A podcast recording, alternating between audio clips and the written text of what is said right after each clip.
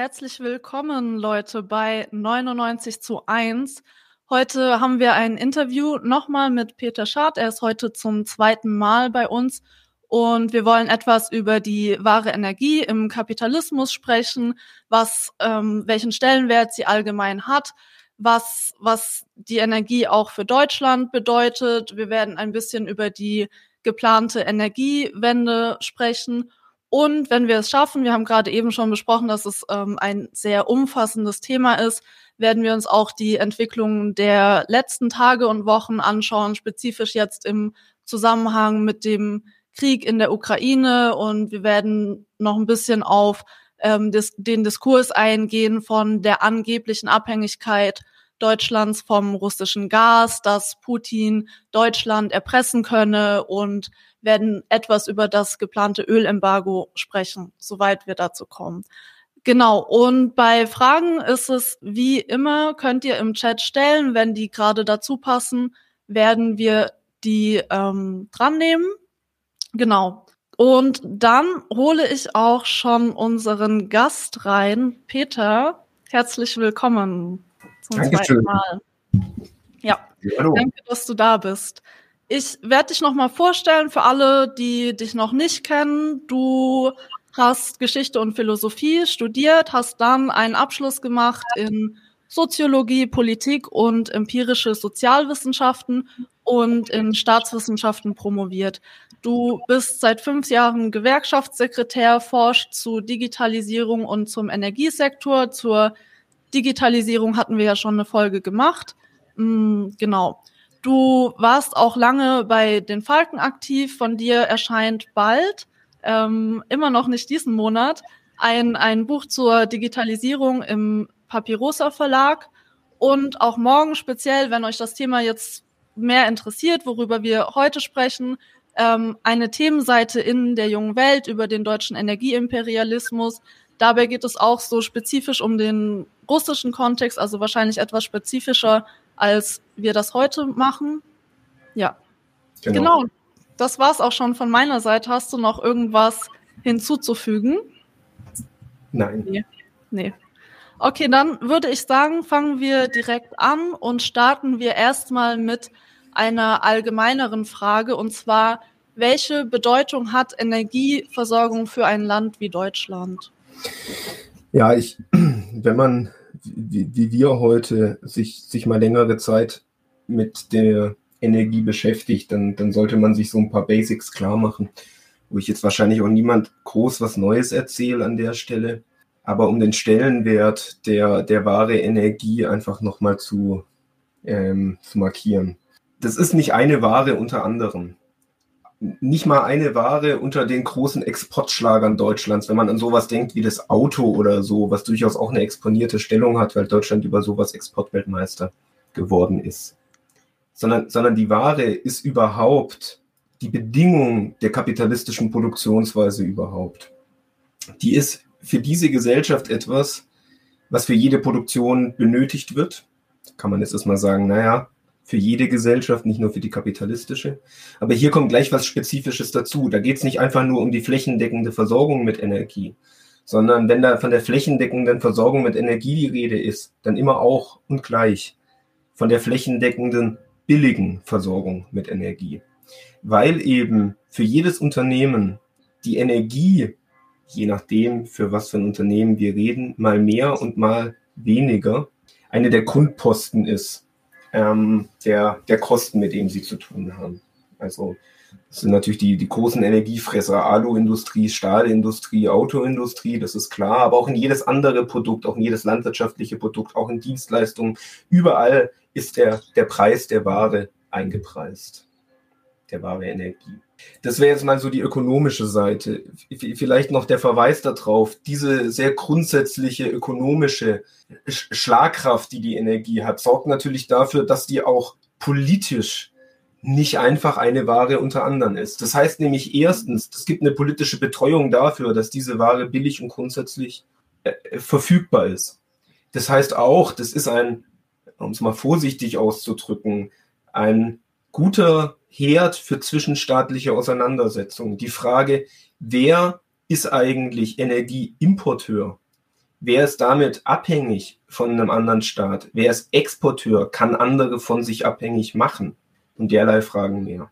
Was deswegen auch, und das wäre mein letzter Gedanke zu der Frage, dafür sorgt, dass wenn man über den Markt, über den Energiemarkt redet, über einen zutiefst politischen Markt redet, über einen nicht irgendeinen Markt, sondern einen, wo die Staaten ziemlich grundsätzlich bestimmen, was da als Energie angeboten wird, wer daran wie viel verdient, was das kostet, wen es auch was kostet. Na, und all die genaueren Bestimmungen, die wir uns ja im Laufe des heutigen Tages angucken werden. Hm, ja, ähm, du hast jetzt eigentlich auch schon was zu der nächsten Frage gesagt, die wäre, was es Besonderes an der wahre Energie gibt im Kapitalismus. Ähm, genau. Was, was ich vielleicht nochmal interessant fände, wäre, wenn du nochmal spezifisch auf den deutschen Kontext eingehen kannst. Du hast das jetzt so ein bisschen erklärt, dass die wahre Energie notwendig ist zur Produktion, um ne, mh, zum Beispiel Autos produzieren zu können für ein kapitalistisches Land wie Deutschland. Ähm, und dass, dass deswegen diese ähm, wahre Energie auch als politisches Druckmittel ähm, eingesetzt werden kann. Aber wie ähm, ist das denn in Deutschland aktuell? Also wie wird das ähm, in Deutschland gehandhabt? Bevor ich aufs speziell Deutsche eingehe, ich finde deine Frage eigentlich gar nicht, gar nicht schlecht, wenn du noch, äh, die du, die du jetzt en, en passant auch noch gestellt hast, sozusagen, was, was Besonderes an der Ware ist. Weil ich glaube, es gibt schon noch mal was, was an der hervorzuheben ist, jenseits von dem, was ich gerade, gerade gesagt habe. Die, die, in diesen feinen Verhältnissen gibt es einen ziemlichen Widerspruch bei der Bewirtschaftung der Energie von Seiten des Staates. Einerseits betrachtet er die Ware sehr entschlossen nach dem Standpunkt, den ich, den ich gerade erzählt habe. Also nach der, nach der Seite hin, das soll meiner Ökonomie zur Verfügung stehen, als Bedingung kapitalistischen Wachstums sowieso. Weil, ich will schon nochmal betonen, billige Energie ein Standortfaktor ist, in der Konkurrenz gegen andere Nationen auch, das Wachstum befeuert. Naja, und vice versa, teure Energie ein ziemlicher Hemmschuh fürs Wachstum sein kann. Das ist die eine Seite des Widerspruchs. Oder die eine Seite. Ein Widerspruch wird zuerst wegen der zweiten Seite. Gleichzeitig soll es nicht nur Bedingungen fürs Geschäft sein. Das soll auch selber ein Geschäft sein. Mhm. Das heißt, die, die Energie wird bewirtschaftet, das ist eine, wo gesagt wird, da sollen Unternehmen investieren, da soll, soll Kapital sich verwerten. Das soll nicht einfach zur Verfügung gestellt werden fürs Kapital, sondern das ist selber organisiert als Geschäft. Auch das wieder funktioniert nur über staatliche Maßnahmen, über die man dann, und jetzt sind wir, glaube ich, dann auch, kann ich gleich auf deine Frage eingehen, wie sieht das in Deutschland aus? Wie wird dieser Widerspruch praktisch gehandhabt? Ich will mal nur Ausschnitte skizzieren, weil sonst ist es schon der Abend. Ähm, äh, auf jeden Fall sieht es mal so aus. Das wird eben nicht dem Markt überlassen. Da wird nicht einfach gesagt, produziert mal Energie sondern, und das wäre ja vielleicht mal das, was man zum Einstieg noch sagen muss, auch wenn es jeder weiß, Deutschland hat sich ein Ziel gesetzt im Energiesektor. Nicht nur im Energiesektor, da kommen wir auch noch drauf, aber auch und vor allem im Energiesektor, nämlich von den fossilen Energien wegzukommen. Von den fossilen Energien wegzukommen bis 2050. 2030, oder? Ich dachte, 2030 ist dieses ja, Klimaschutzprogramm. Genau, dieses Klimaschutzprogramm ja. heißt 2030, völlig richtig. Ja. Ähm, aber das Ziel, komplett CO2-neutral zu sein, ist dann, glaube ich, 2050. Ja. Aber können wir auch mit Tag X ersetzen, ist, glaube ich, an der Stelle jetzt erstmal nicht so wichtig. Wichtig ist, dieses Ziel hat man sich gesetzt. Und dafür hat man ja sehr viel und sehr ambitioniertes getan, um das in die Wege zu leiten. An, an was ist da zu denken? Naja, man kann zum Beispiel mal dran denken, was mit dem EEG, also dem Erneuerbaren Energien Gesetz, eigentlich in die Wege geleitet ist. Das unterstellt erstmal was, was, den, äh, was die widersprüchliche wahre Energie nach beiden Seiten hin ähm, in sich hatte im, im Verhältnis zu den regenerativen Energien. Nämlich auf der einen Seite, dass mit denen kein Geschäft zu machen war. Die regenerativen Energien, die konnten nicht konkurrieren, die, die Solardächer, die Windkraftparks mit der billigen Kohle, mit dem restlichen Strom, den man da über fossiles oder Atomenergie hergestellt hat. Das heißt auch umgekehrt, nicht nur nach der Seite, da war kein Geschäft damit zu machen, sondern der Strom war deswegen auch zu teuer, als dass er als Bedingung fürs Geschäft getaugt hätte. Nach beiden Seiten Also in diesen Verhältnissen eine kapitalistisch ziemlich unnütze Technologie, sollte man meinen. Mit der, mit der Zielsetzung des Staates, klimaneutral zu werden, hat er beschlossen, das politischen Angriff zu nehmen, dass dieses ökonomische so nicht mehr gilt. Er hat auf der einen Seite gesagt, wir garantieren einen Gewinn für diejenigen, die in diese Technologie investieren. Also es wurde ein, ein, ein, ein Marktmonopol eingerichtet, ein, ein Monopolmarkt, wenn man, wenn man so will. Es wurde, wurde gesagt, wenn ihr investiert, eure Technologie, eure Energie, die ihr so herstellt, die wird auf jeden Fall verkauft. Ja. Und da ist eben zur Bewirtschaftung, also nach beiden Seiten hin. Der, der Strom wurde dann garantiert einzuspeisen und zu Preisen zu verkaufen, mit denen ein Geschäft zu machen ist. Und zur anderen Seite hin wurde trotzdem gesagt, da wird auf jeden Fall ein Geschäft. Mhm. Vielleicht ein zweiter Gedanke noch, dann bin ich mal wieder kurz still.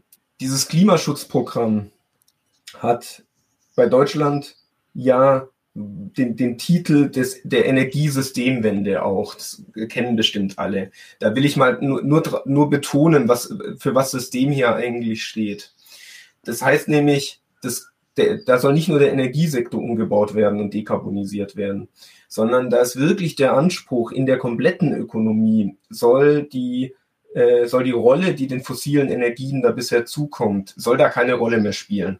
Ähm, für die Leute, die jetzt vielleicht nicht wissen, was damit gemeint ist, naja, zum Beispiel Kohle, die spielt eine Rolle ähm, in der Stahlindustrie. Und zwar jetzt in dem Sinne der, äh, als, als Rohstoff, nicht einfach nur, um das Zeug zu verbrennen. Das soll ersetzt werden. Da soll geguckt werden, inwieweit können wir das mit Wasserstoff ersetzen. Dann soll es eine direkte Elektrifizierung geben. Das heißt, ganz viele Prozesse, die heute über Diesel oder sonst was gemacht werden, sollen elektrifiziert werden, um sie dann auf, mit grüner Energie einspeisen zu können. Prominentestes Beispiel hier natürlich die Verkehrswende, also die ganze Automobilindustrie. Aber auch, äh, das ist auch ähm, angestrebt, Flugverkehr, Züge und so weiter wo das nicht möglich ist, soll es eine indirekte Elektrifizierung geben. Da spielt der Wasserstoff wieder eine Rolle, dass man sagt, LKWs und so weiter sollen mit Wasserstoff angetrieben werden. Wasserstoff im Endeffekt, wenn ich so ganz genau weiß, was es eigentlich ist, man stelle es sich als eine Batterie vor, man kann mit einem technischen Verfahren ähm, den herstellen. Es kostet unglaublich viel Energie, die ist dann da drin erstmal gespeichert und äh, wenn man das dann mit einer chemischen Reaktion wieder äh, umkehrt, wenn wieder Wasser aus dem Wasserstoff wird, dann äh, wird Energie freigesetzt. Dabei äh, gibt es natürlich ähm, ungewünschten Energieverlust, aber so kann man ähm, indirekte Elektrifizierung betreiben. Also das vielleicht mal nur als Anriss jetzt, ähm, mhm. was Deutschland da für ein Programm fährt, gerade um, naja, seine komplette Energiesystem umzustellen, umzubauen. Ja. Ähm, ich habe dazu zwei Fragen, die sich mir aufgetan haben. Zum einen ist das die, wie, das wird ja so verkauft als grüne Energiewende und wir machen was gegen den Klimawandel. Jetzt hast du schon gesagt, dass zum Beispiel Wasserstoff herstellen unglaublich viel Energie kostet. Und eine Frage, die sich mir jetzt auftut, ist, ähm, ist das Hauptanliegen von dem Programm, zum Beispiel das Klimaschutzprogramm 2030 der Bundesregierung, wirklich Klimaschutz oder steht da irgendwie was anderes dahinter? Ich, ich würde. Ne, also so ein bisschen ja, dumm gefragt. Nein, nein, das ist, ich, ich, ich finde das, ich, ich, ich find das gar nicht dumm gefragt. Ich finde, das ist, das ist wirklich, das ist eigentlich die Kernfrage. Ähm, ich würde sie deswegen gerne irgendwie zweigeteilt beantworten. Zweigeteilt deswegen, weil ich will erstmal sagen, was kann man denn den Reden der Politiker eigentlich alles entnehmen, die das selber vorantreiben? Also das ist ja nicht so, dass man jetzt raten müsste und ähm, sozusagen äh, sagen, oh, was, was haben Sie da vor? Sondern die sagen ja, was sie vorhaben. Und auf der einen Seite stimmt es ja, die sagen immer, dass die, die Art mit, den, mit dem Verbrennen der fossilen ähm, äh, Energie, das macht den Planeten kaputt. Das kann man ja wirklich auch mal zur Kenntnis nehmen und sagen, ja, das, das führen die ja. Munde und das, ja. das sagen die. Ja. Gut. Merken wir es uns mal an der Stelle einfach. Merken wir es uns mal, ohne es zu beurteilen, sagen, das, das äh, ist auf jeden Fall denen zu entnehmen. Allemal und jetzt weder im Widerspruch, also für die Politiker, weiß Gott nicht im Widerspruch dazu, auch nicht unbedingt als Bekräftigung davon, sondern einfach als, allemal unterstellt, das soll die Energiewende auch leisten, ist die, ist ein Punkt zu sagen, naja, ökonomisch muss das schon sein. Also eine Partei wie die Grünen ist natürlich nie müde zu sagen, zwischen Ökologie und Ökonomie äh, hat ein Oder keinen Platz. Da ist also schon mal was verraten. Da ist schon mal was verraten. Das soll ein Geschäft sein. Das, das soll ein Geschäft sein, was da initiiert wird mit der Energiewende. Da ist also schon mal unterstellt, grünes Wachstum wollen wir. Wir wollen grünes Wachstum, wir wollen eine kapitalistische Ökonomie, die mit dieser Sorte Energiewende ihr Geschäft machen kann. Da stoßen die auf eine Wirtschaft, die sich das erstmal nicht eingekauft hat. Zum Beispiel auf eine Autoindustrie, die äh, ihren Hauptexportschlager im, im Diesel und im Benziner und sonst was hat. Denen hat die Politik erstmal auch was aufgemacht, was denen gar nicht geschmeckt hat.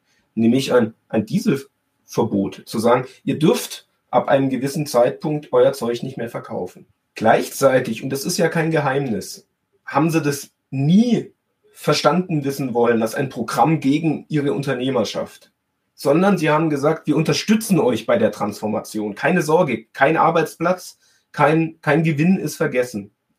Wir fördern die neue Technologie und zwar so lange, wie sie sich im kapitalistischen Markt noch nicht rentiert. Wir fördern zum Beispiel E-Autos. Ähm, sowohl danach, nach der Seite, dass man, äh, wenn man die als äh, Flotte im Büro äh, sich einkauft, dass man die bei der Steuer anders abschreiben kann, dass man Neuwagen fördert. Das ist all die Subventionen aufzuzählen, da wird man blöd von. Das ähm, kann, kann man dann in aller Ruhe nachlesen, was es da alles gibt. Und jetzt drängt sich natürlich die Frage auf, okay, gut, Sie haben also den Entschluss gefasst, fördern bis zur Rentabilität. Also wir, wir fördern diese Technologie so lange, wie sie sich auf dem Markt noch nicht rechnet für die Unternehmen. Damit ist noch nicht geklärt, warum machen sie es jetzt. Auch da machen sie neben dem Klima, den Planeten retten, klar, wer schreibt sich das nicht gerne auf die Fahnen, nennen sie auch wieder die ganz handfesten Gründe, muss man gar nicht lange recherchieren. Da hat ein ehemaliger, inzwischen Außenminister, 2019 mal so schön gesagt, ich habe Zitat jetzt nicht vor mir, aber so sinngemäß, hat er gesagt, die Energiewende, die ist eine, eine super Gelegenheit, um auch eingefahrene geostrategische ähm, Strukturen aufzubrechen, alte Abhängigkeiten hinter sich zu lassen und selber auch ein Aufbruch, um neue Strukturen zu schaffen. So, ich habe es mal versucht, auch im Duktus von so einem Außenminister darzustellen. Was sagt der gute Mann uns in diesem Zitat, was ich jetzt, wie gesagt, der Form nach ein wenig erfunden habe, dem Inhalt nach hat das so gesagt. Der sagt uns Folgendes. Einerseits eine Auskunft darüber, was ist eigentlich der Weltenergiemarkt für eine Sorte Energiemarkt? Da gibt's offensichtlich Machtstrukturen, da gibt's offensichtlich welche, die haben was zu melden und welche, die haben nichts zu melden. Jeder weiß auch, wer da was zu melden hat und wer nicht. Der ist nämlich eingerichtet von der USA, die da ihren Finger drauf haben, bestimmte Staaten als Ölstaaten überhaupt erst gegründet haben, andere eben zugelassen haben, dass sie sich gründen. Der ganze fossile Energiemarkt basiert auch auf deren Währung. Jeder kennt den Begriff Petrodollar, weiß, in welcher Währung Öl gehandelt wird und so weiter. Also jeder weiß, wer auf dem Weltenergiemarkt sich rumtummelt als Staatensubjekt. Der wird damit Teil und eingebaut eines US-amerikanisch dominierten Systems, wo die erst einmal allein durch den Verkauf der fossilen Energien immer schon eine Stärkung ihres Weltgelds, ihres Dollars haben, weil in dem mitgehandelt. Da entdeckt jetzt erstmal ein ehemaliger Außenminister und der neue tut sowieso, der hat das sowieso schon längst verinnerlicht. Ein Mittel zu sagen, Mensch, diesen Weltenergiemarkt, wie er gerade aufgebaut ist, den können wir aufmischen. Den können wir vielleicht sogar uns komplett von dem emanzipieren, indem wir auf Energiearten setzen, entwickeln, die überhaupt zur Norm erheben, die ganz anders funktionieren als die fossilen, nämlich regenerative Energie. Das hat die eine Seite, die ich ganz am Anfang schon angesprochen habe, dass Energie sowieso immer in diesen feinen Verhältnissen die, die Seite der politischen Erpressbarkeit hat, weil es so unmittelbar notwendig ist für die Nation, haben regenerative Energien sowieso erstmal das feine Moment für ein, wie es immer so schön heißt, rohstoffarmes Deutschland. Die feine Seite für so ein rohstoffarmes Land wie Deutschland, dass man mit Kapital und Technik und ein paar seltenen Erden und ein paar anderen Dingen es schaffen kann, sich ein Stück weit unabhängig zu machen von diesem Weltmarkt, von auch den vorherigen Versuchen, sich vom Weltmarkt ein Stück weit unabhängig zu machen. Also an der Stelle sei mal erinnert, das ganze russische Gas, diese Pipeline und so, auf die wir später noch eingehen oder beim nächsten Mal, die sind ja auch ein Versuch, jetzt halt nicht so grundsätzlich wie die regenerativen Energien, aber eben im Kleinen, sich von dem US-Weltmarkt über Öl ein bisschen zu emanzipieren und zu sagen, komm, wir bedienen uns ein bisschen in Russland. Ja, war es das oder wolltest du noch was sagen? Ja, vielleicht nur zusammenfassen, damit äh, in jo. diesem Fall das, das Zentrale nicht, nicht untergeht. Ich, ich ja. wollte eigentlich erstmal folgenden Punkt genannt haben. Die haben beschlossen, eine äh, Systemenergiewende hinzulegen, die sich ökonomisch erst einmal noch nicht, noch nicht lohnt oder zumindest noch nicht ganz grundsätzlich lohnt. Da gibt es natürlich auch jetzt schon wahnsinnig viel Geschäft, was stattfindet, auch schon ohne staatliche Förderung. Aber so grundsätzlich eben äh, noch an vielen Stellen gefördert werden muss. Und die benennen eigentlich ganz klar, was sie davon haben. Einen Moment, sich unabhängig zu machen von dem US-Markt. Und jetzt, um die offensive Seite noch zu betonen, weil mit sowas Läppischem gibt sich eine Nation wie Deutschland sowieso nie zufrieden, äh, sich unabhängig zu machen. Ja, mein Gott. Das ist die Chance, selber zum bestimmenden Subjekt zu werden. Das ist die Chance, selber zu sagen, wie verkauft wer unter welchen Bedingungen Energie. Und da äh, wäre jetzt wieder eine riesige Liste. Ich will nur eins nennen, den Rest kann man wieder recherchieren an entsprechenden Stellen. Da könnt ihr vielleicht Artikel, die ihr gut findet, später verlinken oder so. Das ist, aber dass man mal eine Sache denkt, wie Deutschland da vorgeht. Seit Jahr und Tag rennen die auf Konferenzen rum, so Klimakonferenzen und sagen, wir brauchen eine CO2-Steuer. Oder, oder jetzt das neueste Projekt, wir müssen dafür sorgen, dass wenn Länder äh, hier nicht mitmachen oder nicht, nicht entschlossen genug mitmachen wie, wie Deutschland, wenn die nicht auf die Technologie umstellen, wo wir den Weltmarkt beherrschen wollen und weiterhin ähm, den Planeten kaputt machen mit ihren fossilen äh, Brennstoffen. Ja, dann ist es ja eigentlich unlauterer Konkurrenzvorteil. Das können wir ja gar nicht, äh, können wir ja gar nicht damit konkurrieren, wir als Planetenliebhaber und Retter.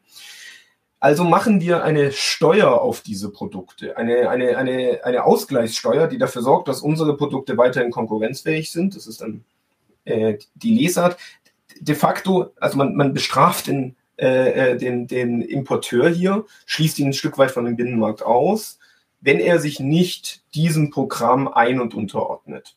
Das mal nur so als ein Mosaikstein, das ist wirklich nicht abschließend. Aber damit man mal merkt, was für eine Macht da dahinter steht, wenn Deutschland sowas beschließt und dass man das eben nicht verwechselt mit sowas harm, harm, in dem Zusammenhang fast harmlos klingendes, ja, sich ein bisschen emanzipieren von anderen, sondern das hat immer gleich die andere Seite eines, eines Angriffs, eines, eines Übergangs hinzu, wie kann man jetzt andere Nationen eigentlich öffnen fürs deutsche Interesse.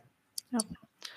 Ähm, das heißt auch, dass dieser besondere Markt von regenerativen Energien, ne, der ja zusammenhängt mit der Energiewende auch spezifisch ähm, deutsch ist, oder? Oder sich spezifisch in Deutschland beginnt herauszubilden.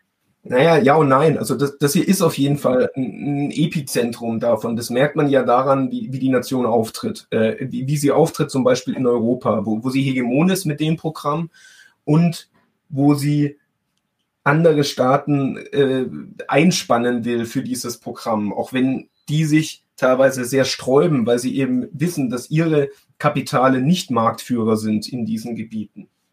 Gleichzeitig weiß man natürlich auch, aus den Nachrichten. Die einzigen, die diesen neuen, noch gar nicht existierenden äh, äh, Weltenergiemarkt für regenerative Energien aufbauen wollen, sind sie nicht. Es gibt eine Nation, die leidet mit ihren Ansprüchen, de den Weltmarkt und überhaupt die Welt zu gestalten, mindestens genauso unter US-Dominanz. Das sind die Chinesen. Entsprechend sieht das deutsch-chinesische Verhältnis aus. Auf der einen Seite entdeckt man viel Synergien, viel Partnerschaften, viel Möglichkeit, gemeinsam den Markt aufzuräumen, so wie er aussieht. Gleichzeitig, und darauf will ich mal den, den Schwerpunkt legen, weil der ist sehr verräterisch, der Schwerpunkt. Ich, ich sag gleich, was der verrät. Aber gleichzeitig sind die Konkurrenten in dem Projekt. Das weiß man auch. Dann gibt's immer so Formulierungen wie die gelbe Gefahr, die dürfen uns nicht überholen, ähm, die ähm, dann, dann werden Techniken hier unterschieden, wo man selber sagt, bestimmte Techniken, die auch CO2-frei sind, die werden hier verboten, weil die gehören sich nicht. Zum Beispiel haben die Chinesen ganz viel Kohle bei sich. Entsprechend sieht deren äh, Energiemarkt der Zukunft, der auch CO2-frei sein soll, vor, die Kohle weiter zu verfeuern. Aber die haben dann eine Technik entwickelt, mit der sie das CO2 in den Boden pusten. Hm. Ja, ah. Ja, ja, da fällt den Deutschen dann durchaus ein, und ja auch nicht zu Unrecht, hm, was das für Umweltfolgen hat. Also ja. da, wird, da wird man pinzig gegen die. Pinzig wird man gegen die. Und das ist ja nicht unspannend, weil sie das gleiche Projekt verfolgen wie einer selbst. Ja und jetzt das Verräterische, um das mal rauszustellen. Wir haben vorhin hast du gefragt, was ist denn jetzt ihr wirkliches Ziel? Planetrettung oder sonst was? Da kann man auf der einen Seite sagen, na, die, die trennen das selber gar nicht. Also ich, ich will gar nicht einem grünen Politiker nachsagen, der würde nicht die Welt retten wollen. Das ist, für die fällt es einfach zusammen. Die wollen die Welt retten und die Welt retten ist doch identisch mit Deutschland retten, weil man kann die ja. Welt halt nicht retten, äh, wenn man unrealistisch von einer anderen Wirtschaft ausgeht ja. und alles umstülpen will, wo der Mensch nee, nein, das ist ja, da ist ein, da ist ein Grüner realistisch. Das geht halt nur mit Geschäft. Ja, und vor das, allem nur mit Kapitalismus. Das, ja, natürlich, mit, mit Kapitalismus und dann auch nur mit einem Staat, der entschlossen ist, sein Interesse auch weltweit durchzusetzen. Weil die Chinesen machen das halt völlig falsch mit der Weltrettung. Und diesen Realismus legen die an den Tag. Und der ist insofern verräterisch, weil mit dem Blick auf die Welt kommen die grünen Politikerinnen und Politiker, und damit meine ich jetzt eigentlich fast alle, außer, ähm, also es schreibt sich eigentlich jeder auf die Fahne, außer noch der AfD. Mhm. Ähm, die, die, hat eine andere Vorstellung, wie Deutschland voranzubringen ist. Aber, aber der Rest sagt durch regenerative Energien. Und dann ziehen die den Schluss und sagen, da dürfen wir nicht von den Chinesen abgehängt werden. So, und jetzt ein letzter Anlauf. Warum ist das verräterisch? Weil keiner von denen auf die Idee kommt zu sagen, das ist doch toll, wie viele Erfolge die Chinesen schon haben. Das ist doch toll, das ist doch wirklich mal gut für den Planeten, wo gute Nachrichten doch rar gesät sind, was die Rettung des Klimas angeht. Und ausgerechnet eine Nation, die da auch Erfolge zeitigt, da sagt man nicht prima, gut, das, das finden wir klasse. Ja, also nur soweit der Verweis, wo dann auch richtig mal von denen selber wieder, das wäre mir wichtig, nicht von mir als, als Theoretiker aus der Ecke, denen nachsagt, euch geht's doch gar nicht um Weltrettung, sondern wo ihre eigene Aussage ein wenig verräterisch wird, wie sich bei denen selbst, wo durchaus die Weltrettung fürs Individuum meinetwegen Ausgangspunkt sein kann, spätestens wenn er den Weg einschlägt und sagt übers Geschäft, relativ notwendigerweise klar ist, wo die Prioritätensetzung liegt. Ja. Ich erinnere mich auch noch, dass ich in der Schule so in äh, Gemeinschaftskunde war, das glaube ich über China so gelernt hat, dass die super viel Umwelt verschmutzen und zwar ein starkes Wachstum haben und so so in, in meinem Kopf ähm, gibt es so ein Bild von China unter ganz vielen äh, gelben Wolken, weil die ja so viel ähm, Energie verschmutzen. Ja. Ähm, also nur, weil, weil du das Bild schon genannt hast, das haben die ja auch. Also sozusagen, hm. die, die, haben in ihren Innenstädten ein riesiges Smog-Problem.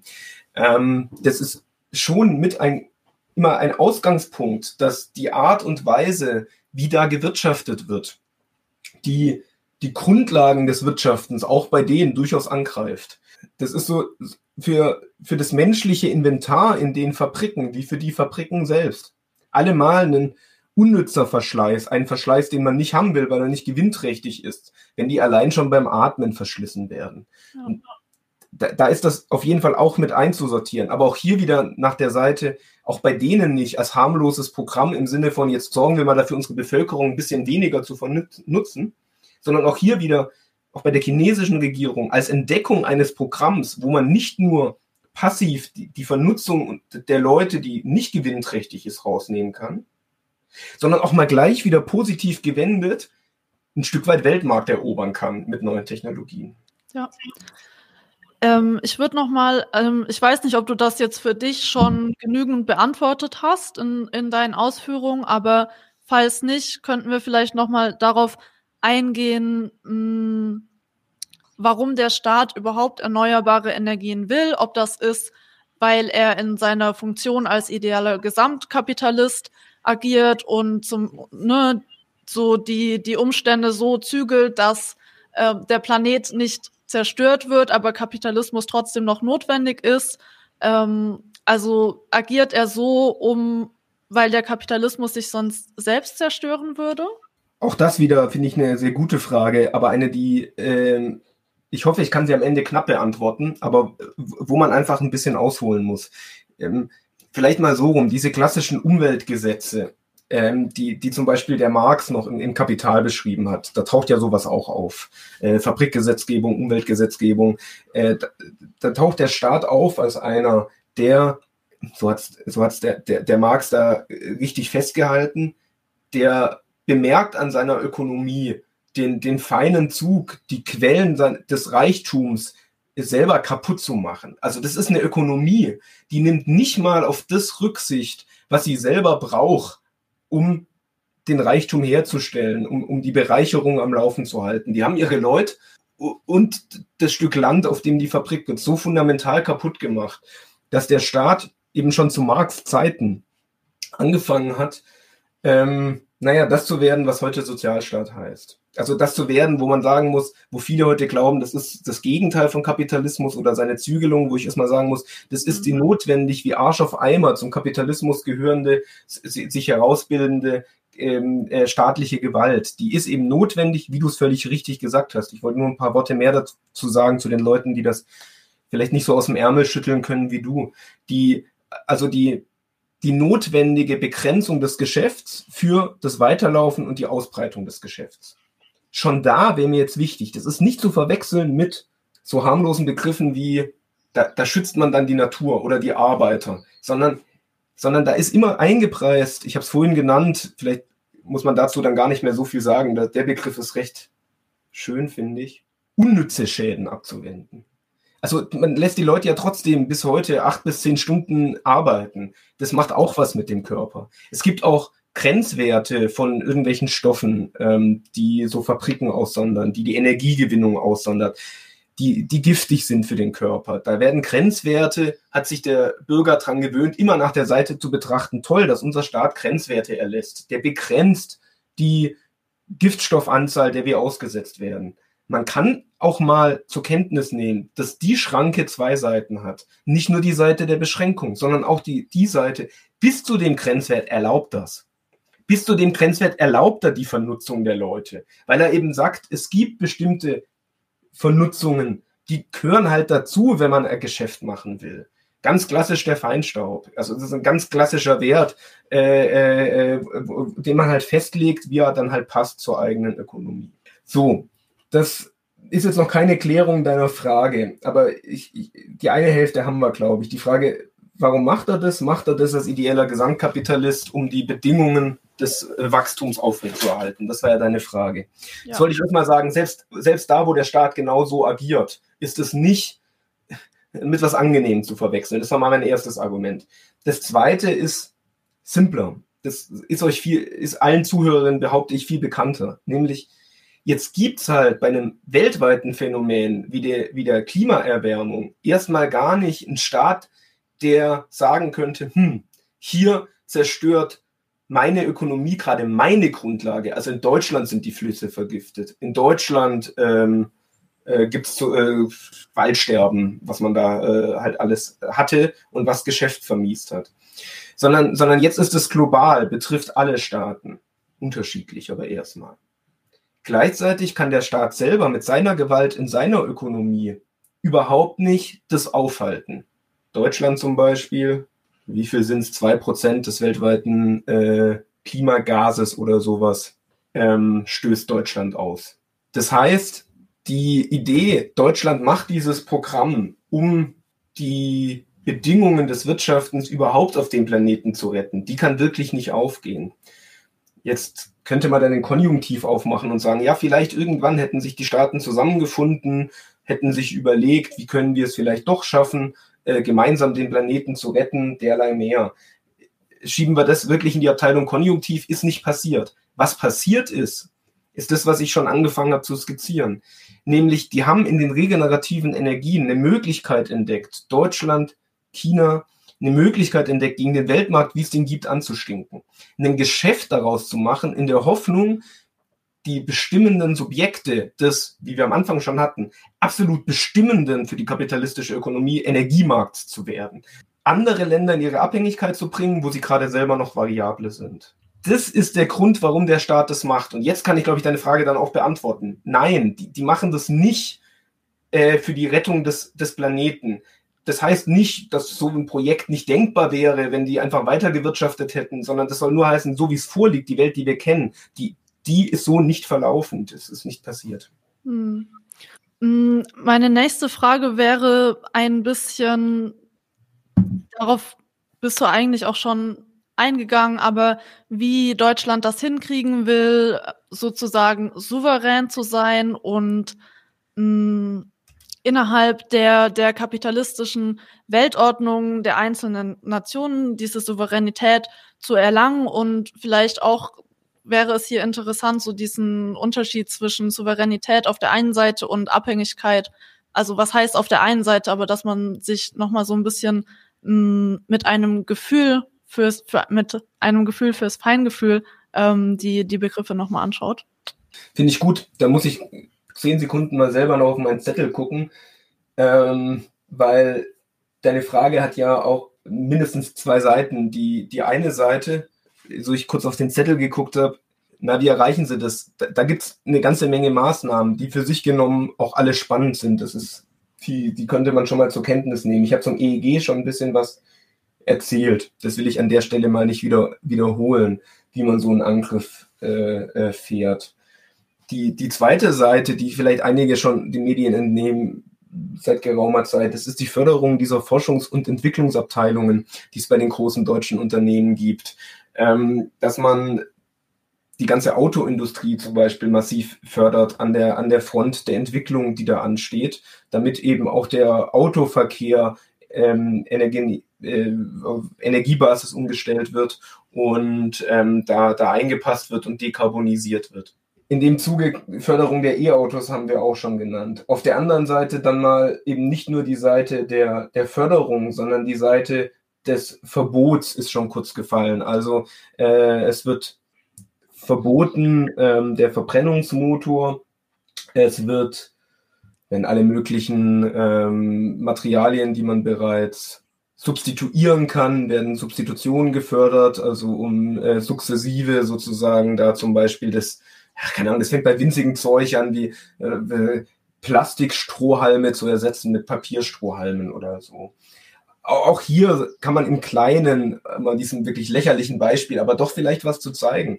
Auch hier wieder, wenn dann Umweltschützer anmerken und sagen, ja, jetzt haben wir die Riesensauerei mit den, äh, mit den Papierröhrchen. Also was, was, was ist denn das für eine, für eine Sorte Umweltschutz, dass, dass man jetzt äh, diese Papierröhrchen hat? Naja, das ist die, zu diesen Verhältnissen passende Art von Umweltschutz, will man, ja. will man den ökologisch bewegten Leuten sagen. Da will man sagen, die haben, die haben jetzt ein Geschäft er, ersetzt, verboten mit, ja. mit einem Geschäft, wo sie sagen, das passt zum staatlichen Programm. Da haben wir ein staatliches Programm, mit dem können wir als Nation sogar ziemlich gewichtig nach außen auftreten. Ähm, das, dafür reichen die Strohhalme nicht aus. Aber sie sind ein, wenn auch sehr kleiner Mosaikstein davon. Sag mal, okay, nochmal, ja? Ich mich, äh, sag mal deine Frage nochmal, bevor ich mich verirre und äh, hm. Maßnahmen so viel weiter. Also vor allem wollte ich noch ähm, mal darauf eingehen, wie Deutschland souverän werden will bei der Energieversorgung. Ja, ja, genau. Aber ich denke, wir haben das eigentlich auch schon so viel, viel darüber gesprochen, außer du sagst jetzt, dir fehlt, du hast irgendwas, was dir super wichtig erscheint, noch nicht erwähnt dazu. Ich, ich würde das vielleicht auch. Ich, äh, ich glaube, ähm, ich glaube, Wiederholungen sind nicht immer redundant. Es ist manchmal gar kein Fehler, was zu wiederholen. Vielleicht wird es dann dem einen oder der anderen doch nochmal klarer. Ich, ich äh, fange vielleicht mal so rum an. Ähm, viele, viele ökologisch Bewegte, viele, viele Linke verbinden mit regenerativen Energien sowas wie ähm, naja, also erstmal die Rettung des Planeten, da haben wir jetzt schon ein bisschen drüber geredet, wie, wie, wie, die hier wirklich vorkommen, äh, was die Zwecke sind, wie die eingeführt werden. Aber auch nach der Seite hin, naja, was soll jetzt verkehrt dran sein, nicht von irgendwelchen Diktaturen abhängig zu sein? Was soll denn verkehrt daran sein, äh, wenn man das selber herstellt an Energie, was man braucht? Auf der einen Seite ist es selber halt schon eine grandiose, der deutsche Staat hier. Die zwei Subjekte, selber als, als, als Bürger und den Staat, äh, äh in, in, der, der über einen herrscht. Das sollte man erstmal ganz grundsätzlich nicht verwechseln. Aber jetzt vielleicht noch viel näher am Thema. Das hat eben, dieses Programm ist eben nicht mit einer Autonomie zu verwechseln. Das ist dem Anspruch nach und dem, was die Politik selber sagt, eben überhaupt nicht so was friedlich-schiedliches. Wir stellen jetzt die Energie her, die wir selber brauchen für, fürs Grillen, fürs von A nach B kommen und um einmal im Monat zu feiern, weil so oft lebt man ja nicht. Sondern das ist sofort immer der Übergang. Und das vielleicht mal mit ein bisschen Inhalt gefüllt. Sofort der Übergang, andere Staaten von sich abhängig zu machen. Wieso die auch die deutsche Sprache da äh, äh, so schön erkannt haben und von Souveränität sprechen. Also von, da, da bin ich bestimmendes Subjekt, souverän und nicht, da bin ich autonom oder Autarkie oder was man so meint, sondern ich bin bestimmendes Subjekt. Und dann rennt Deutschland rum in der Welt in, in Form seiner verschiedenen Außenminister der letzten Jahre und sagt zum Beispiel, hey Marokko, wo man denkt, was machen die Deutschen jetzt in Marokko? Naja, in Marokko machen die zum Beispiel den Marokkanern das Angebot, hey, im Weltenergiemarkt der USA kommt ihr nicht richtig vor.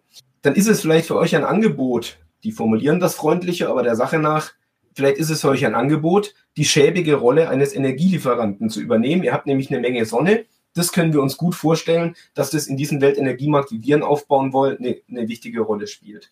Oder man geht auf Australien zu und sagt, Mensch, für euch wäre doch die Rolle des Wasserstofflieferanten wirklich was. Dann sagt Australien, ja Mensch, das können wir uns auch vorstellen. Wir haben hier eine Menge Kohle, die können wir verfeuern und können damit, das heißt dann glaube ich brauner oder schwarzer Wasserstoff oder so, können wir herstellen. Dann sagt Deutschland wieder, nee, das ist nicht der Energiemarkt, wie wir ihn uns vorstellen. Der, der, der ist dekarbonisiert. Deswegen, Wasser, wir finden es gut, dass ihr Wasserstoff anbieten wollt, aber dann unter unseren Bedingungen soll der hergestellt werden. Naja, und so geht es dann halt hin und her. Und das, das ist der Inhalt von, da geht es nicht um Autarkie, da geht es nicht um äh, sowas ha harmloses, sich selber mit Energie versorgen, sondern da ist ein Anspruch dahinter. Und ähm, den wollte ich jetzt ein, ein Stück weit mal markiert haben. Ja, ja. Mm, und Gibt es auch, du, du hast vorhin schon von diesen CO2-Emissionszertifikaten gesprochen und wie Deutschland, abgesehen davon, dass es mit, ähm, dass es bestimmten Ländern, wie du gerade schon geschildert hast, dieses Angebot macht, ähm, Energielieferant zu werden. Aber mh, mm, wie darüber hinaus, wie will Deutschland seine Stellung als wichtigster oder ein wichtiger Player auf dem mhm. Energiemarkt sichern? Ne? Also Stichwort wäre hier nochmal diese CO2-Emissionszertifikate oder ähnliches. Man, man kann es auch mal zur Überleitung zum zweiten Thema des Abends. Ja. Ähm, also nicht, nicht, dass man da nicht äh, über die Energiewende heute mehr als genügend reden könnte. Aber so eine, eine Vorstellung, wie Deutschland zum, ähm, zum wichtigen Player in Energiefragen werden sollte, wird auch wurde, ist ja das russische Gas. Es ist das russische Gas, was man sich über Nord Stream 1, also über diese Pipeline, die ja unter anderem durch die Ukraine läuft, die man, glaube ich, inzwischen noch niemand mehr erklären muss, weil durch die jüngsten Ereignisse kennt man die allerspätestens. Erstmal kurz, wie, passen, wie passt dieses russische Gas eigentlich zur Energiewende? Das wäre, glaube ich, schon mal noch zu erklären, weil das fällt ja zeitlich sozusagen nicht, nicht sonderlich auseinander. Das passt zusammen eben damit, dass Ökologie und Ökonomie ja bekanntlich keine Oder dazwischen passt. Dass also völlig klar ist, die Umstellung auf diesen Welt, äh, neuen Weltenergiemarkt, der darf für alles Mögliche sorgen, aber mit Sicherheit nicht dafür, dass die deutsche Wirtschaft nicht mit ihrem Grundstoff versorgt ist, nämlich billigen Strom fürs Wachstum. Dafür hat man sogenannte Brückentechnologien ausgerufen und da nimmt das Gas eine ziemlich zentrale Rolle ein. Warum das Gas? Naja, weil das Gas mehrere Vorzüge hat politökonomischer Art. Es hat einerseits den Vorzug, das konnte man sich besorgen, ganz losgelöst vom US-amerikanischen Weltmarkt. Das diversifiziert also die Energiezufuhr. Diversifizierung der Energiezufuhr heißt erst einmal, natürlich ist man als Land abhängig von, der, von den Energiezulieferern, die man bekommt.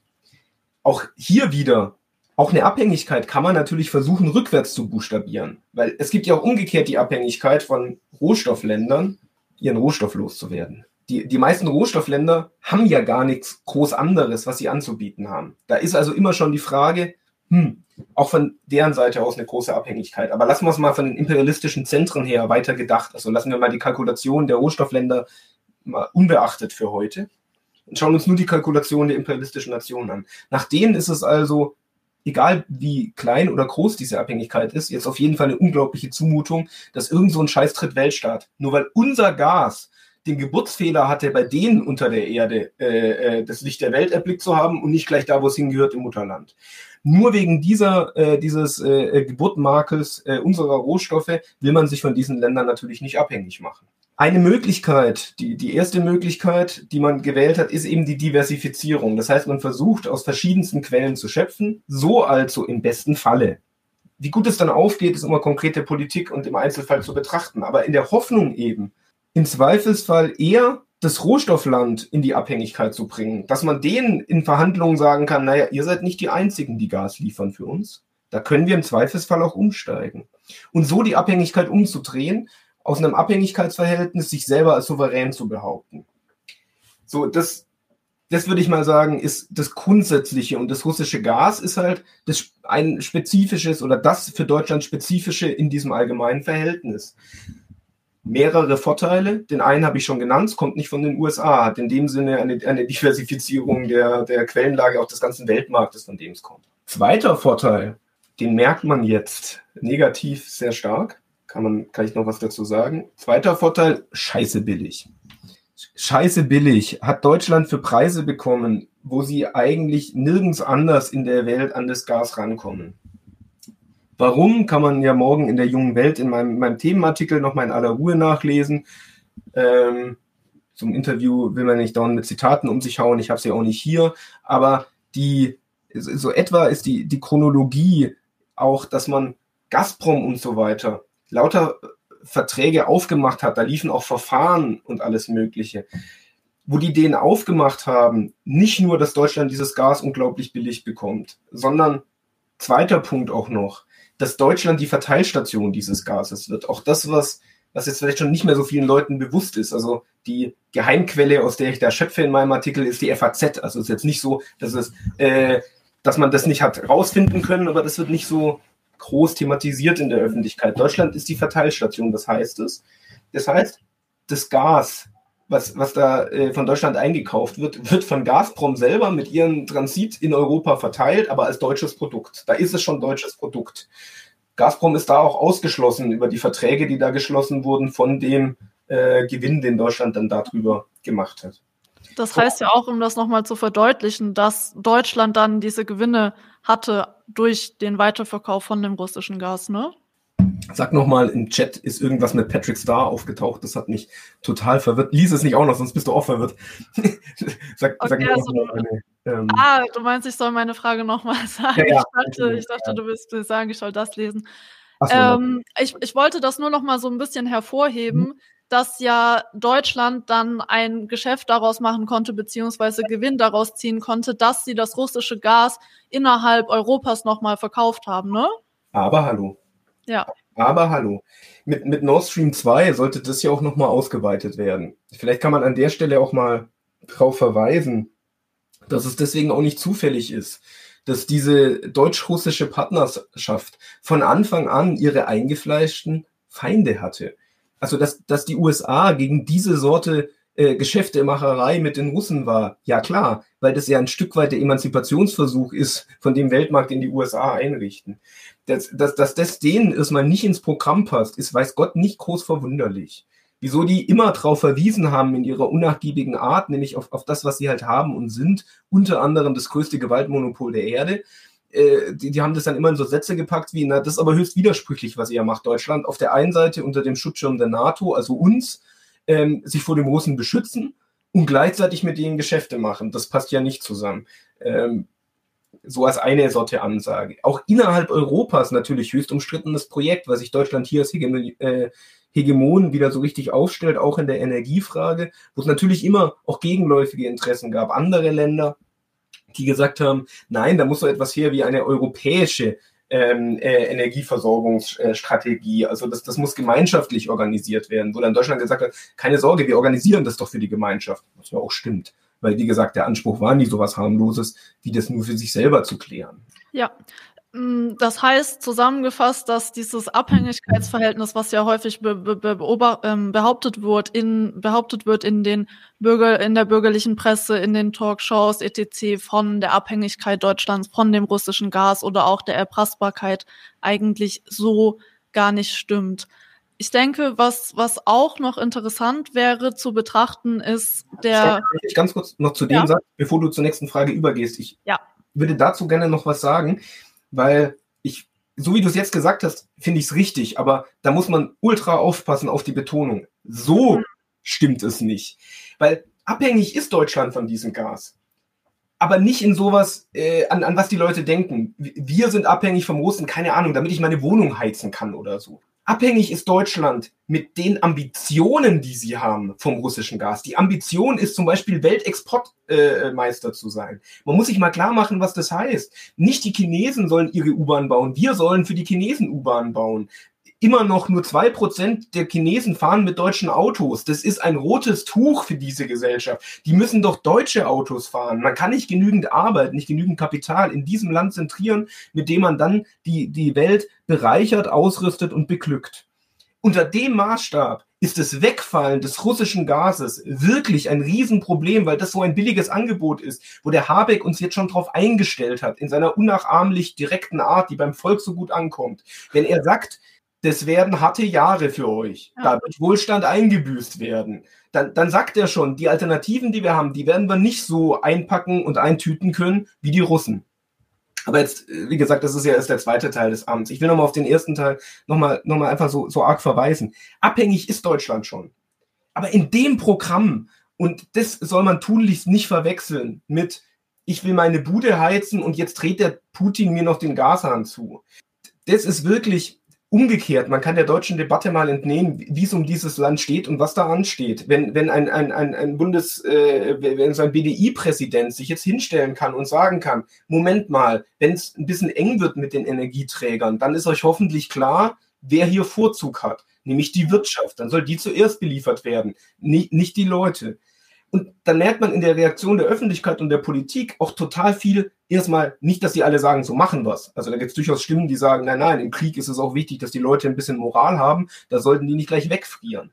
Aber gleichzeitig total viel Einsicht da drin. Das wird gar nicht zurückgewiesen als, hast echt den Arsch offen, sondern das wird eingebaut äh, ganz viel Verständnis. Und ich würde auch sagen, völlig zu Recht, wenn man nämlich auf dem Standpunkt steht, diese Nation voranzubringen.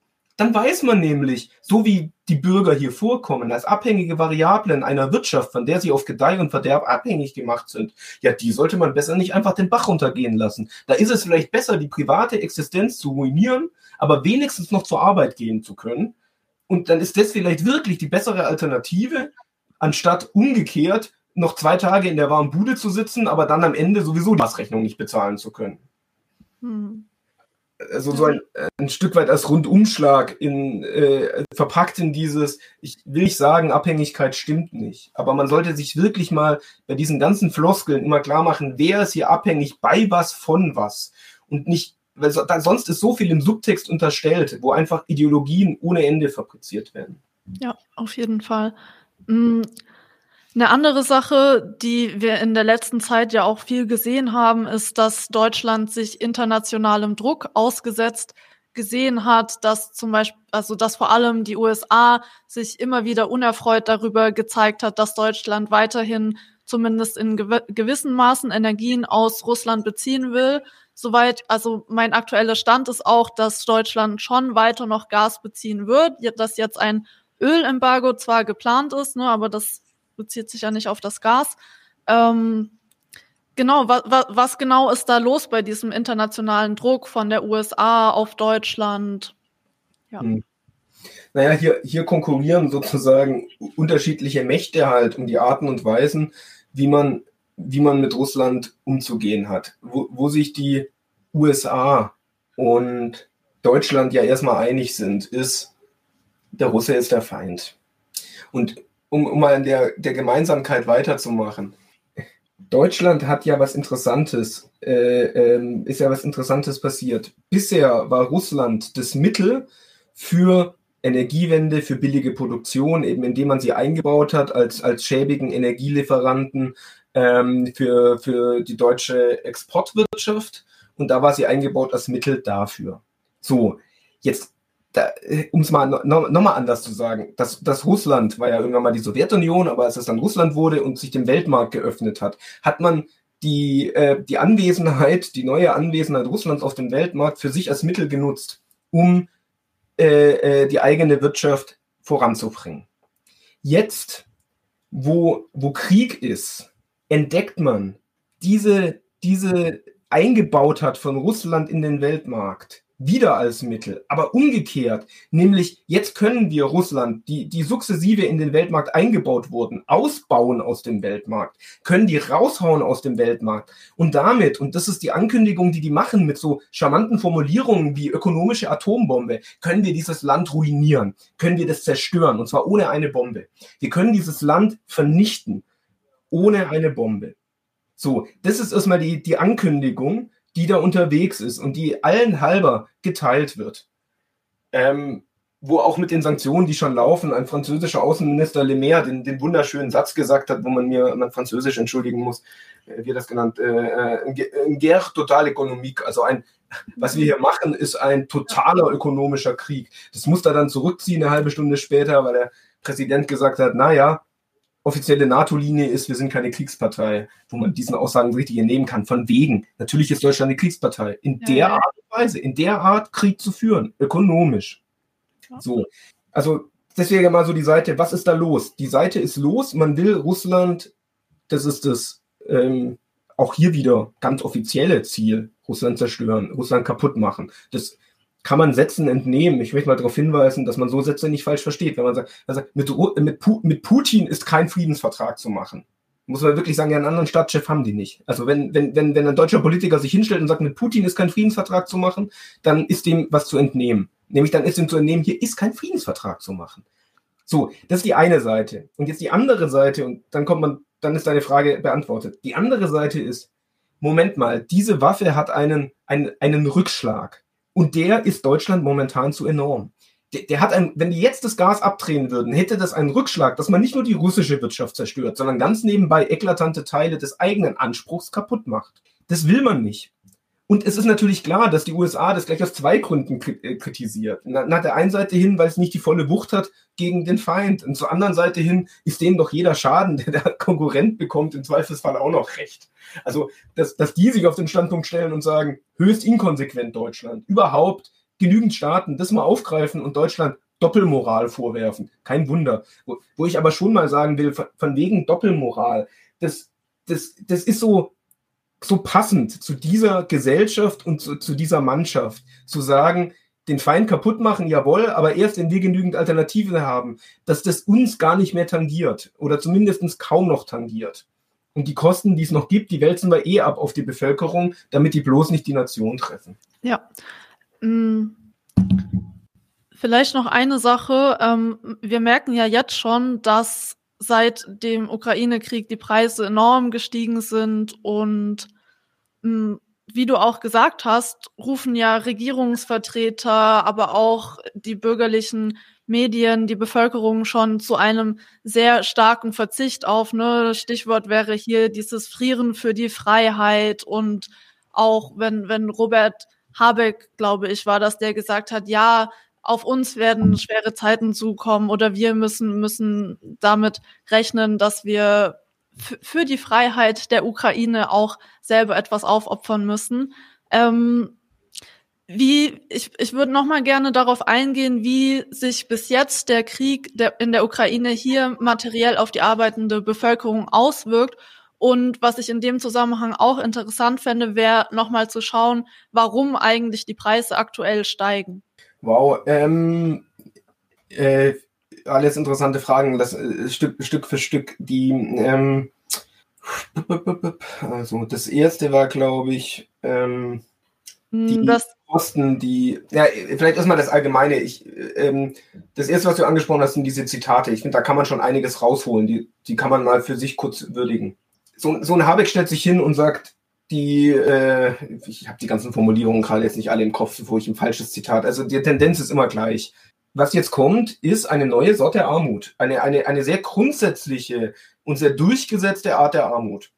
Die wird alle erstmal betreffen. Also alle werden erst einmal äh, ein Lebensglück einbüßen, war, glaube ich, die Gaucksche Variante. Richtig äh, veralt äh, Bundespräsidentet. Die, die andere Variante ist eben vom, von den jetzt zu, zuständigen äh, Personal die neue Armut, die kommt. Da, da fällt mir als erstes mal die Polemik ein, zu sagen, die werden schon wissen, von was sie reden. Die verordnen sie nämlich. Also da, da muss man sich nichts vormachen. Wenn, wenn, der, wenn der Gaspreis steigt, weil ein Embargo droht und das in der vernünftigsten aller Welten gleich dafür sorgt, dass der Gaspreis steigt. Und dann völlig klar ist, das hat der Bürger zu tragen mit seiner Heizung, dann ist das eine politische Entscheidung. Dann, dann, dann ist hier eine Entscheidung gefällt und dann ist auch klar, ihr zahlt das. Also von daher nach, nach der Seite hin, wenn, wenn, wenn ich in den Umfragen sehe, wie begeistert die Leute davon sind, dass der so ehrlich sind, dann will ich ihnen schon mal den Gedanken hinsagen, euch ist hoffentlich schon klar, dass der nicht einfach nur ehrlich ist, sondern dass der die Instanz ist, die euch diese Armut verordnet. Mhm. Das ist ein wenig was anderes, als sowas wie der Überbringer schlechter Nachrichten zu sein, mit der man nichts zu tun hat. Das mal zur ersten Seite hin nach dieser Sorte neue Armut, die uns hier unisono durch, durch alle Parteien, da sind sie sich einig, das wird kommen vielleicht auch hier nochmal was Grundsätzlicheres zu sein, dem Eingebautsein in diese Verhältnisse. Offensichtlich nichts normaler. Nichts normaler, als wenn, wenn die Kosten steigen, hat man die selber zu tragen.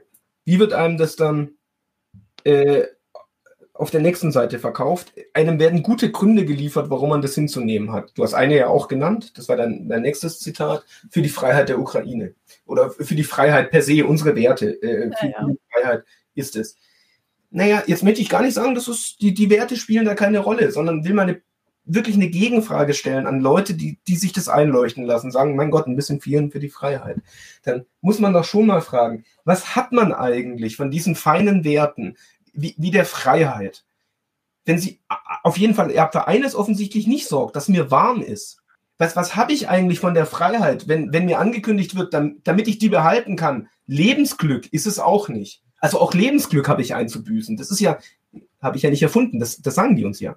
Die sagen uns auch, überhaupt, was in den nächsten Jahren ansteht, ist das genaue Gegenteil von zu bekommen, was man irgendwie braucht, um hier über die Runden zu kommen das ist ein Verweis darauf, ganz ohne einmal die, die Seite 200 im MEW aufgemacht zu haben und mal die, die, die Polemik von Marx gegen die Freiheit gelesen zu haben, ja. was deren sachliches Gehalt ist. Nämlich für den großen Teil, der kein Eigentum hat, die, die feine Freiheit, seine, seine Haut zum Markte zu tragen, also seine ganze Existenz darauf zu begründen, die, die Freiheit der, der, der Gestalten, die Eigentum haben, zu bedienen hier Geschäft machen zu können. Das ist der sachliche Inhalt der Freiheit. Und jetzt ist aber der Witz, da muss das Kapital gar nicht lesen. Die sagen dir offen hin, wie deine Rolle in einer freien Gesellschaft ist, was dir zuerkannt wird. In einer Gesellschaft, die eben als, naja, die sich diesen Werten verschrieben hat. Also das, das sozusagen nur mal als, als kleinster Hinweis, dass, dass die so ehrlich sind bei ihrem Lügen. Und das ähm, kann man daran so schön nachweisen.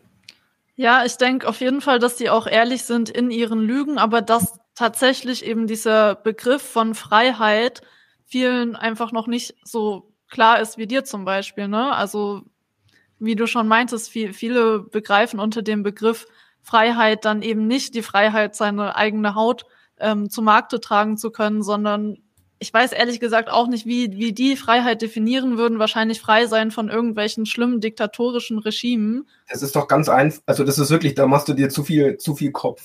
Hm.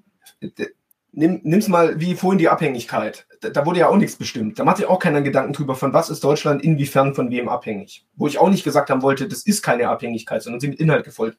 Genauso sind die Leute gewohnt, sich auf die Werte dieser Gesellschaft zu berufen und dann immer zu sagen, die sind hier gar nicht verwirklicht da, was, was erzählt denn der Peter da? Hier ist doch keiner frei.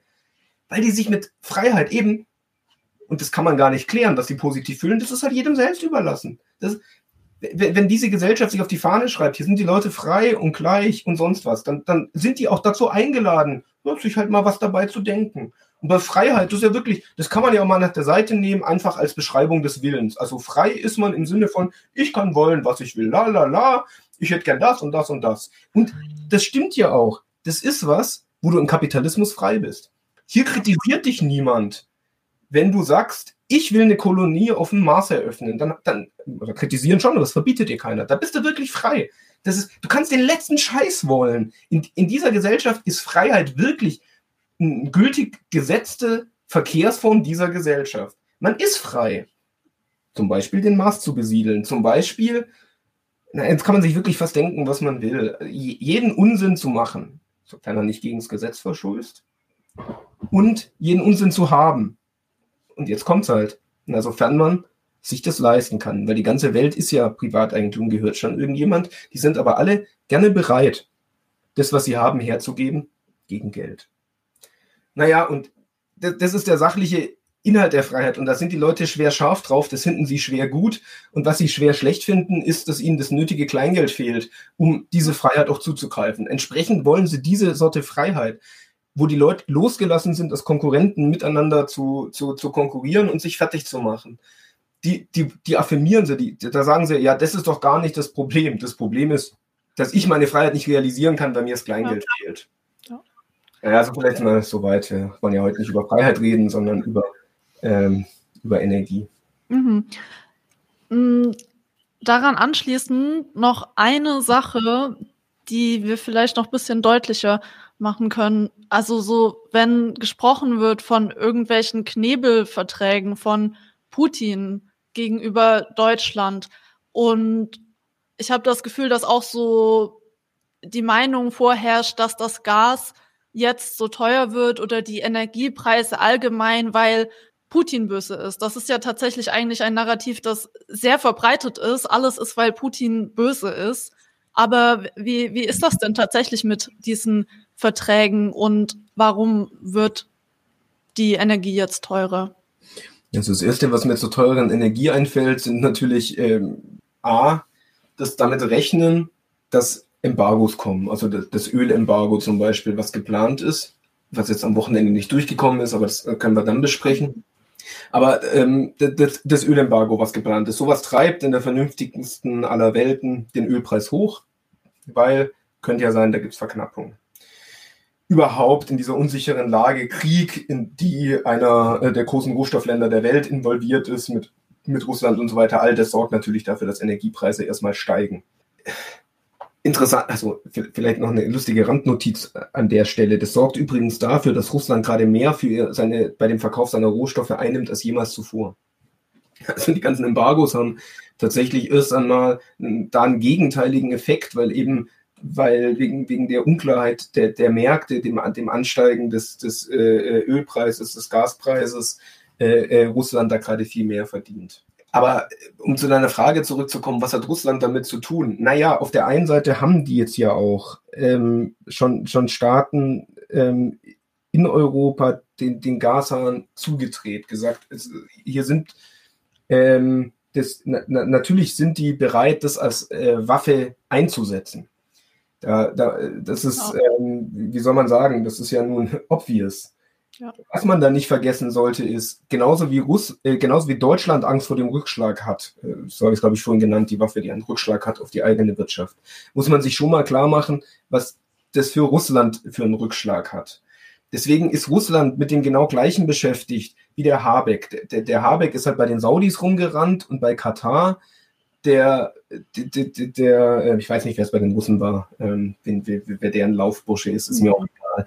Den haben sie nach Indien geschickt den haben sie nach Indien geschickt und mal abgetastet und äh, äh, überlegt, welche Deals sind da eigentlich drin, um natürlich von ihrer Seite aus auch wieder die, äh, äh den Versuch, die Gaslieferung nach Deutschland möglichst schneller zu beenden, als sie die Deutschen beenden können. Denen ist natürlich klar, die Deutschen setzen da jetzt ein Datum. Der Habeck hat ja ganz klar gesagt, Öl wollen wir so bis Ende des Jahres beenden, Gas soll perspektivisch in den nächsten zwei bis drei Jahren fertig sein. Damit ist natürlich ein Datum gesetzt für Russland und da muss man jetzt auch gar nicht einen Akteur oder so besonders hervorheben. Man kann es auch umgekehrt sagen, umso erfolgreicher Russland bei der Akquise der neuer Kundschaft ist, umso mehr ist für Deutschland ein Datum gesetzt. Die Frage ist, wer kann wen schneller kaputt machen? Hoffentlich äh, aus deren jeweiligen Perspektive. Und wie, wie, kann man sein Zeug selber sozusagen wieder überführen woanders hin? Also das, ich finde an der Stelle auf sowas zu verweisen wie der, der, Putin ist schuld oder so, da merkt man die Inadäquatheit der moralischen Kategorie der ja. Schuld. Da sind ökonomische Subjekte unterwegs, die sich gegenseitig kaputt machen und woran ich die werte Hörerschaft mal erinnern will. Staaten machen sich gegenseitig kaputt, indem sie das Material kaputt machen, auf was sich der Staat seine Herrschaft begründet. Und äh, äh sorry to bother you, das seid ihr das, das, das, das sind wir. Das ist die, die, die Bürgerinnen und Bürger, die in diesen Ländern leben, die ähm, als, als, als variables Kapital in den Wirtschaftskreislauf eingebaut sind, die, die die äh, mit, mit ihren Steuererträgen diese Gesellschaften äh, finanzieren. Und das ist die, die Basis, die da kaputt gemacht werden soll. Und da sind beide gleich schuld oder unschuldig oder wie man das formulieren will. Da ist halt der Interessensgegensatz, an dem die sich gerade zu schaffen machen und wo man jetzt als Weltöffentlichkeit dazu eingeladen ist, irgendeiner Seite die Daumen zu drücken und zu sagen, ja Mensch, aber das fände ich viel sympathischer oder vielleicht noch viel schlimmer. Das, da wird ja gar nicht nach Sympathie gefragt, sondern nach Recht. Da, da, da soll man sich bekennen und sagen, ich finde, die haben auch das Recht dazu, die anderen kaputt zu machen. Die haben auch das Recht dazu, jetzt Russen zu töten. Das steht jetzt an.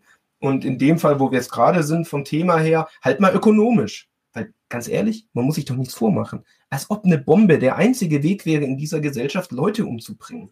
Also ähm, da, da, da hat sich der, ich glaube, ich habe mal irgendwann geschrieben, es sei der CDU-Vorsitzende gewesen, der März, aber er wäre es dann gar nicht gewesen. Sei es drum, irgendein führender Politiker hat mal gesagt, dass es also diese ganzen Sanktionen und sonst was sind eben eine ökonomische Atombombe. Ja. Das heißt es mal, vielleicht habe ich mich getäuscht, das war nicht der März, kann ja auf jeden Fall. auch nicht. Ist auch egal, aber ich, ich wollte nur noch mal betonen, wer so eine Metapher wählt, der weiß auch darum, was das anrichtet. Also da muss man sich nichts vormachen im Sinne von, ähm, es gibt ja so, ein, so, eine komische pazifistische Wendung, wo man so sagt, Waffen anwenden. Das finde ich total schlimm. Da, da ah, feministische Außenpolitik ist das. Ja, oder das zum Beispiel. Das ist ja nochmal was anderes. Die liefert ja schwere Waffen, die ist ja weiß Gott keine Pazifistin.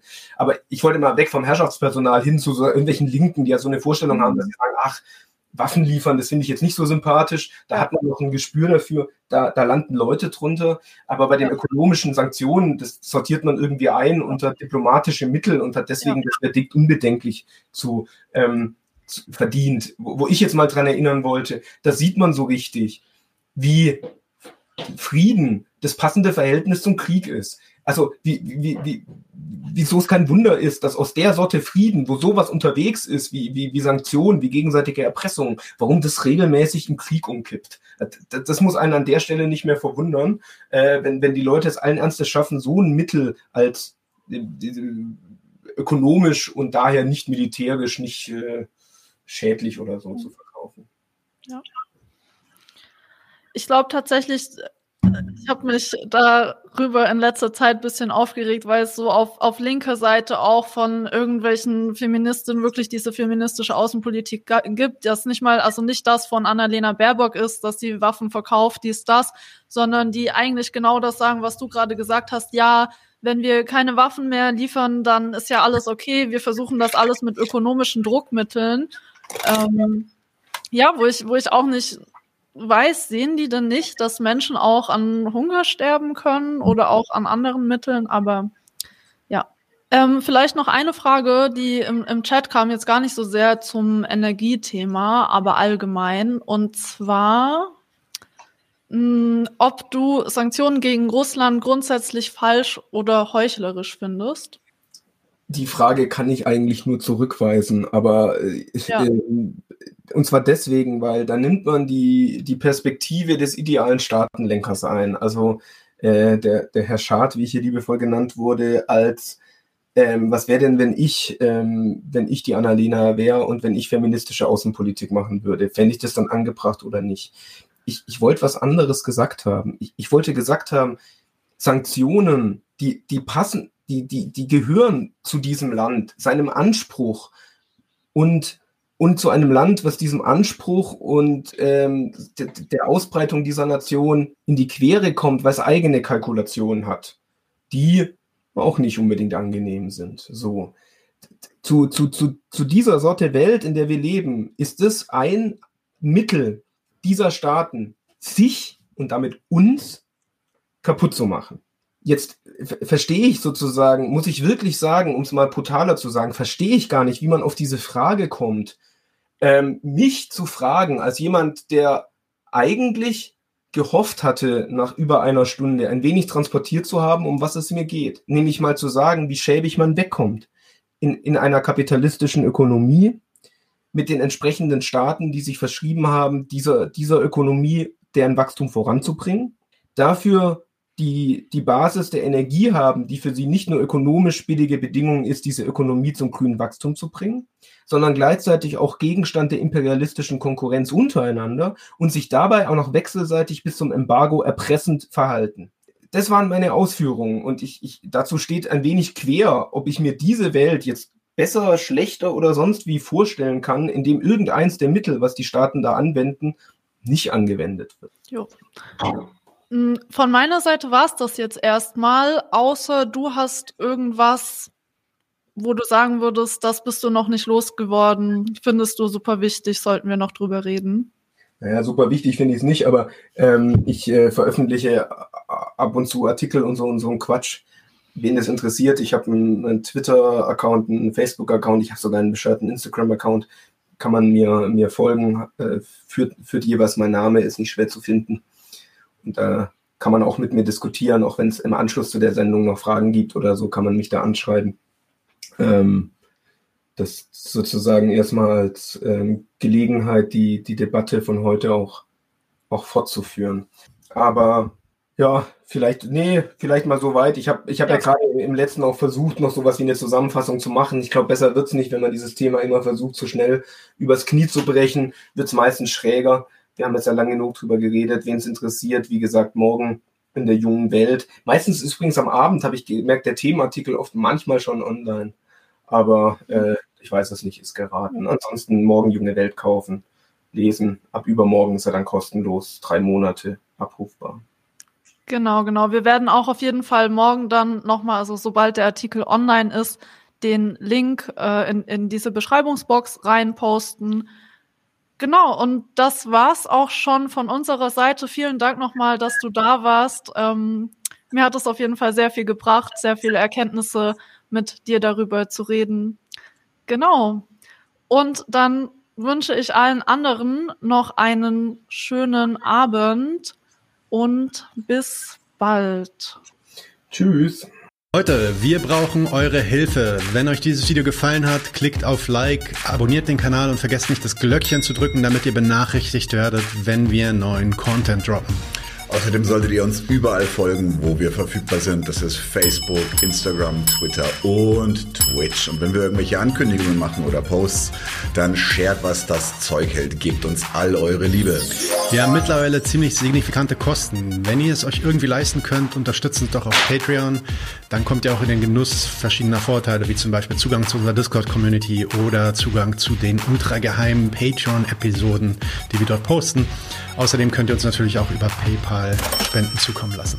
Außerdem haben wir mittlerweile einen eigenen Online-Shop. Das heißt, wenn ihr euch immer noch fragt, was ihr euren Lieben zu Weihnachten, Ostern oder sonst wie schenken könnt, geht dorthin und kauft duftes Merch. Alle Links dazu hier in der Beschreibung oder auch auf unserer Webseite 99 zu 1.de. Vielen Dank fürs Dabeisein, danke für die Unterstützung und wir sehen uns in diesem Theater.